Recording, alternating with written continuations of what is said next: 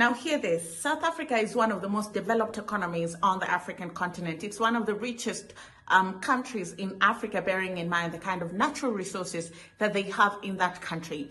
Yet, black people in South Africa remain the poorest people in their own country. Majority of the land, 70% of the land, agricultural land in South Africa is owned by whites, yet whites only form 10% of the population, 90% of the South African population is black people. Yet they only own 30% of the agricultural land in their own country. And Julius Malema says it is time to reclaim back the land and give it back to their rightful owners. We want the land, and that land must be taken from the white minority rule and be given to all the people of South Africa, and that land shall be returned into the hands of the rightful owners. Hello there, how are you doing? Welcome to another episode of our conversations. My name is Ondiro Oganga. I'm a business journalist by profession and a digital content creator. I love coming on here, having conversations with you guys about Africa, Black people empowerment, and how we can rise up and take our rightful place at the global stage. Today, I want us to talk about the EFF convention that Julius Malema held most recently, and it was one of the most successful political rallies on the continent. It was well attended. They had a great guest line. They had fantastic speakers, and they also had good entertainment. But some of the things that Julius Malema um, spoke about during the convention stood out for me. Um, one of the things that he spoke about was obviously Russia, Putin, and BRICS. We know that um, Putin has made it very clear that he will not be going to um, South Africa for the BRICS summit, and this is because of the pressure that has been mounted by South Africa to South Africa by the international community to arrest Putin should he set foot in that country. And the, South Africa is sort of stuck between a rock and a hard place because you want to have good relations with Russia and foster it to see what it can become. But also, you cannot be ignorant to the power of the West. When they descend on you, they can crush you within minutes, you know. Just sanctions and, and revoking travel and stopping doing business with you can crumble your economy within months. You know, we've seen this with very many countries. Zimbabwe is one of them. So South Africa doesn't want to be a victim of circumstances that it has nothing to do with. And that's why it was very hesitant to assure President Putin that he was not going to be arrested should he land in South Africa. And so President Putin opted not to go. And instead, he will send um, government dignitaries. And Julius Malema is not happy about this. In fact, he's saying it was the cowardice of President Cyril Ramaphosa, and that's why he cannot stand up to the West. And it's time that Africans and all other world leaders stand up against the West. And in solidarity with Putin, all leaders should say they're not going to BRICS and should send other people to represent them to show the West that if you touch one of us, you've touched all of us. Comrades, we want peace in Ethiopia. We want peace in the DRC. Comrades, we want to make sure that BRICS is strengthened and BRICS is an alternative to Europe and America. We are with President Putin and we want to say to President Putin, it is not us South Africans who refused you from coming into the country.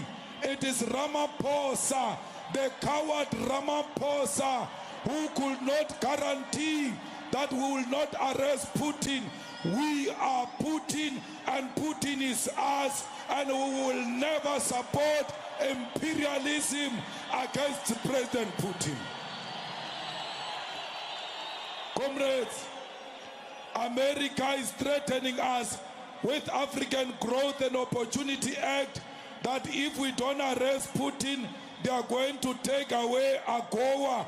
They can take away AGOA and leave us with our sovereignty and leave us with our foreign policy. We must have the capacity to take a decision of our own.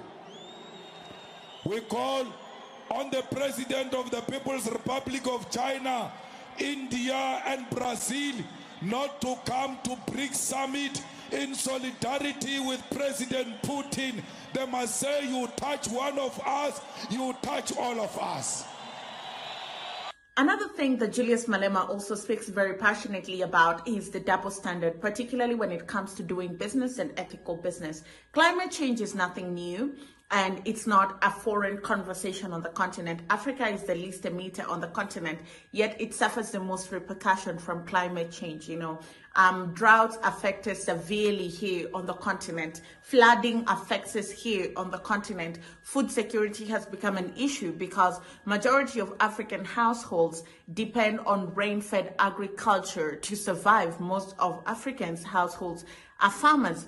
And so the change in climate and weather patterns has affected um, the production output from agriculture, and that is increasing poverty levels because there is now a threat to food security.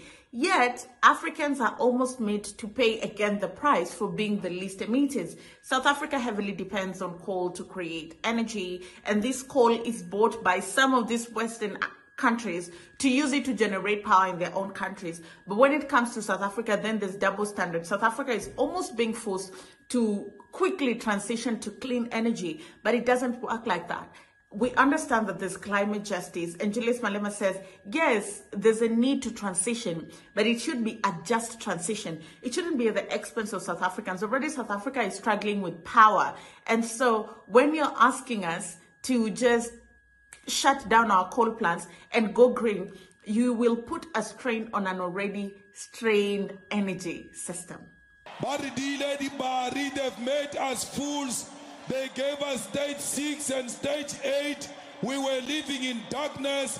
The jobs were threatened. The electricity undermined the quality of life in South Africa. From there, from stage eight, they dropped us to stage three. When they put us on stage three, we behave like stage three is acceptable. That's mediocrity. We don't want load shedding in South Africa. We want a reliable electricity in South Africa. We want electricity that will be supplied to hospital uninterrupted, to schools uninterrupted, to business uninterrupted, only the EFF can protect the provision of electricity. Why? We are not opposed to just transition, but we are not going to close our coal power stations until just transition produce equivalent megawatts to the same power station you want us to close. We are not going to sell our coal to anyone. If you say we can't use coal, why do you take it and use it in your countries? No one must take coal from South Africa if they can't allow us to use coal. And while he was still talking tough, Malema also says that should he win the presidential election, um, he is going to leave the Commonwealth. Now, this is not something new. It's something that Malema has spoken about. And I mean, many African countries are beginning to question the importance or the value that being in some of these organizations add. I mean, yeah, what value do you get identifying as a francophone country outside of the fact that you still use French as your national language? Your money is kept by the French central bank and France invests that money at its own discretion. And for you to get back your money, they give it back to you as a loan. What do you get from having relationships with France when your military is tied to theirs and they can invade you anytime they want? Your natural resources belong to France, and whatever residue is left is what they can give to you. What what benefit does it get? I, I what benefit does does does South Africa get from being part of the Commonwealth outside of the fact that they were all colonized by Britain. What value does the Commonwealth add to the table? And so I think, I do not think that South Africa will leave the Commonwealth, but I think he's starting a very important conversation of what kind of relationships do former colonies want with their colonizers moving forward in a post colonial era. We need to be loyal to the discipline of our organization. Comrades, we must refuse to be part of the Commonwealth. There is nothing common about the Commonwealth except that we're all colonized by Britain. as a revolutionary party that is going to take over South Africa next year. We are going to leave the Commonwealth. We will not be dictated by IMF, will not be dictated by the World Bank, will be dictated to by the people of South Africa. We want to say to Commandant Fidel Castro that we stand with the Cubans and they remain an anchor of our struggle for socialism across the world. We need peace and to silence the guns in Mali, in Burkina Faso, in, in Sudan. We need to openly, as a glorious movement, say that another African must never enjoy seeing a blood of another. One last thing that Malema spoke about that um, has been interpreted in very many ways is the land issue. Land is a very touchy subject in South Africa because 70% of agricultural land in South Africa is owned by whites, yet 90% of um, the people in South Africa are black. This perpetuates poverty because agricultural land is responsible for production. So if you cannot produce your own food to consume at household level, if you cannot produce your own food that you can sell and make money, then I mean, what then happens to you? Land is a very integral part of Africa because land is is um Land is what unlocks opportunities for you. You can sell land and make some money. You can use land as collateral. You can use your land for business. And so Julius Malema says black South Africans have been shortchanged in their own country and it's time to reclaim back their country and take back their power. We want the land, and that land must be taken from the white minority rule and be given to all the people of South Africa, and that land shall be returned into the hands of the rightful owners. Well, that's all I had for you this episode of our conversations. My name is Ondiro Oganga. Let me know what you think about what Julius Malema said, and I'll see you again next time.